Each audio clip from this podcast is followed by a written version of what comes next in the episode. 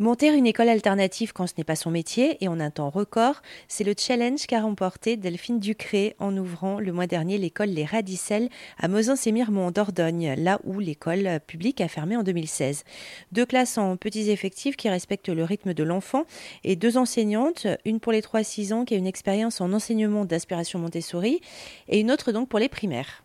Pour la classe d'élémentaire, on a recruté quelqu'un qui a un parcours euh, euh, très riche dans l'éducation nationale et qui a mis en place euh, des classes flexibles en fait et donc qui elle va pas forcément piocher uniquement du côté des pédagogies qu'on connaît très souvent comme ça comme Montessori mais qui va surtout s'attacher au rythme, enfin au respect du rythme des enfants, qui va s'attacher au respect de leurs différences. Elle a beaucoup travaillé avec des publics d'enfants avec des difficultés d'apprentissage en fait.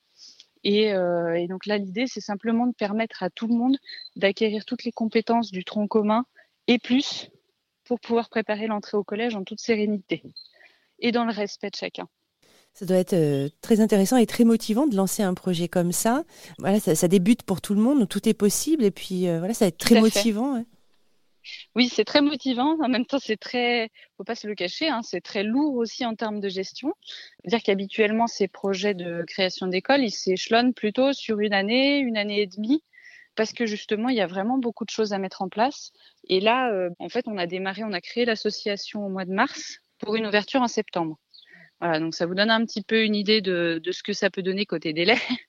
Après, euh, c'est effectivement très motivant et, et, très énergisant même parce qu'on sait aussi qu'il y a un vrai soutien de la part de la commune, parce qu'il y a plein de parents qui nous font des super retours déjà en nous disant qu'ils n'attendaient que ça, en fait, qu'il y a à nouveau une école dans le secteur, parce qu'on a aussi des anciens qui ont connu l'école quand ils étaient enfants. Donc l'école publique à l'époque, et qui euh, nous racontent leurs souvenirs et sont absolument ravis de voir cette école revivre à nouveau. Et toutes ces expériences-là et ces retours nourrissent beaucoup le projet aussi. Et euh, on aimerait, dans l'idéal, qu'il y ait un peu une forme de mécénat euh, qui se mette en place pour financer pour des enfants qui, dont les parents ne peuvent pas payer l'école, en fait, une année de scolarité. Parce que c'est souvent le reproche qui est fait, et à juste titre, aux écoles privées, c'est qu'elles sont chères. Là, on est à 3000 euros l'année. C'est pas les prix d'une zone comme Bordeaux, par exemple. Hein, on est bien en dessous, mais ça reste un budget. Et effectivement, c'est quelque chose qui, enfin, on essaye de chercher des solutions euh, pour permettre à des enfants qui pourraient normalement pas y accéder euh, pour des questions de revenus, bah, d'avoir quand même accès à cette école-là. Est-ce que c'est un challenge pour vous et finalement peut-être aussi pour les familles qui vont euh, tester un nouveau système? Tout à fait. Ça reste des petits effectifs. Hein. On est quand même sur une dizaine d'enfants maternels et une dizaine en primaire. Euh, il ne s'agit pas tout à fait euh, de la même démarche que quand on a 30 élèves en face de soi. Euh, en tout cas de ce que je peux imaginer, parce que moi je ne suis pas enseignante. Hein. Mais effectivement, je pense qu'il y a des choses un petit peu différentes. Mais en tout cas, on a recruté des personnes qui ont vraiment une belle expérience pour que ça, soit aussi rassurant pour les parents et parce que c'était vraiment les profils adéquats pour ce projet. Et vous souhaitez que les parents soient actifs aussi dans l'école? Oui, alors ça c'est un indispensable effectivement parce qu'en fait euh, dans une école il n'y a pas que l'enseignement, il y a euh, le ménage, il y a la surveillance euh, du périscolaire, il y a tout ce qui va être l'organisation des sorties plus leur accompagnement, enfin il y a vraiment énormément de choses à faire. Et donc après il y a deux options, c'est soit on paye des gens pour le faire et à ce moment-là les frais de scolarité augmentent mécaniquement puisque là pour l'instant ils ne financent quasiment que les salaires des enseignantes. Euh, soit on demande de, l'aide bénévole aux parents. Et donc souvent, ça se met en place plutôt comme ça dans les écoles associatives, c'est qu'on demande aux parents de venir donner un coup de main sur certains aspects. Par exemple, le ménage, le grand ménage d'avant les rentrées de vacances, celui-ci peut être effectué, ça se fait très facilement, on se met à quatre ou cinq parents, on passe une matinée à l'école et l'école est complètement nettoyée, euh, prête à réaccueillir les enfants dans de bonnes conditions.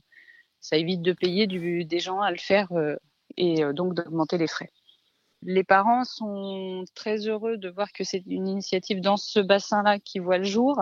Et en fait, globalement, de toute façon, les parents sont généralement plus attachés à la notion des valeurs véhiculées par l'association et par l'école. Euh, donc en fait, euh, ce qu'on a communiqué déjà dessus leur permet de se dire qu'ils vont trouver là, en tout cas, quelque chose qui va leur convenir. Ils ont quel profil? C'est des néo-ruraux? Non, non, pas forcément. Il y a vraiment de tous les profils, en fait. Euh, il y a des gens qui sont périgourdins de naissance, on va dire. Il y a des néo-ruraux qui sont installés de... Alors, j'aime pas trop ce terme parce qu'en fait, normalement, néo-rural, ça veut dire que Euh, c'est arrivé depuis euh, genre les années 60, un truc comme ça. Enfin, donc ça veut plus dire grand-chose aujourd'hui. En tout cas, des gens qui viennent juste d'arriver euh, en Périgord, il y en a bien évidemment. Il y a aussi des gens qui sont intéressés, qui cherchent à s'installer dans le Périgord et qui du coup préféreraient venir s'installer près d'une école de ce type pour mettre leurs enfants là, qui peuvent aussi faire le choix de leur lieu d'atterrissage quelque part en fonction de ce genre de paramètres. Il y a des gens qui sont installés là depuis longtemps. Il y a, on n'est pas du tout sur. En fait, il n'y a pas de profil type, c'est-à-dire que même en termes de revenus, en fait, il y a des gens qui se serrent la ceinture au possible pour pouvoir euh, mettre leurs enfants dans des écoles privées alternatives, tout comme il y a des gens qui ont des revenus beaucoup plus conséquents. Et euh, voilà, en fait, il n'y a, vraiment pas de profil type. quoi.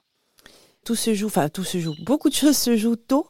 C'est important euh, pour de plus en plus de, gens que ça passe par voilà une éducation alternative. C'est vraiment le moment où le futur adulte va, va se construire dans ses valeurs. C'est quelque chose de, primordial euh, d'agir à ce moment-là ben, On le croit en tout cas et euh, on ne peut aussi que regarder un petit peu les exemples de ce qui se fait dans d'autres pays où, euh, il y a des, par exemple des taux de, de violence moins élevés ou des choses comme ça et de se dire qu'effectivement le respect il est primordial. Je pense pas qu'aujourd'hui il y ait qui que ce soit pour dire l'inverse. après la question porte sur les conditions dans lesquelles on est capable de mettre en œuvre ce respect-là. C'est-à-dire que bah effectivement, là, les enseignants aujourd'hui se retrouvent confrontés à des classes de plus de 30 enfants. Je suis pas sûre que ce soit possible pour un adulte de respecter et reconnaître le rythme de chacun dans un groupe de 30. Mmh mmh voilà. Donc, euh, tout en lui apprenant la vie en société, etc. Parce que le but n'est pas non plus de rester sur. Euh, enfin, c'est pas une question d'individualisme. Hein, c'est juste apprendre le respect de soi avant de pouvoir justement être dans le respect aussi de la collectivité. Ça fait partie de la pédagogie active, c'est vous, que vous suivez aussi? Ça fait partie des grands principes, effectivement. Euh, aujourd'hui, je pense qu'il y a beaucoup de parents qui sont sensibilisés à tout ça parce que les neurosciences ont aussi apporté pas mal d'éclaircissements sur le fonctionnement euh, du cerveau, le fonctionnement des émotions de l'enfant, etc.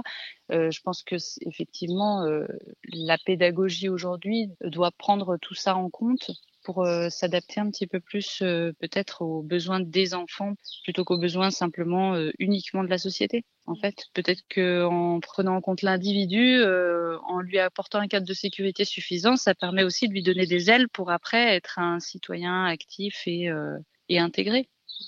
Delphine Ducré, coprésidente de l'association qui a monté l'école alternative Les Radicelles à Morin-Sémirmont en Dordogne.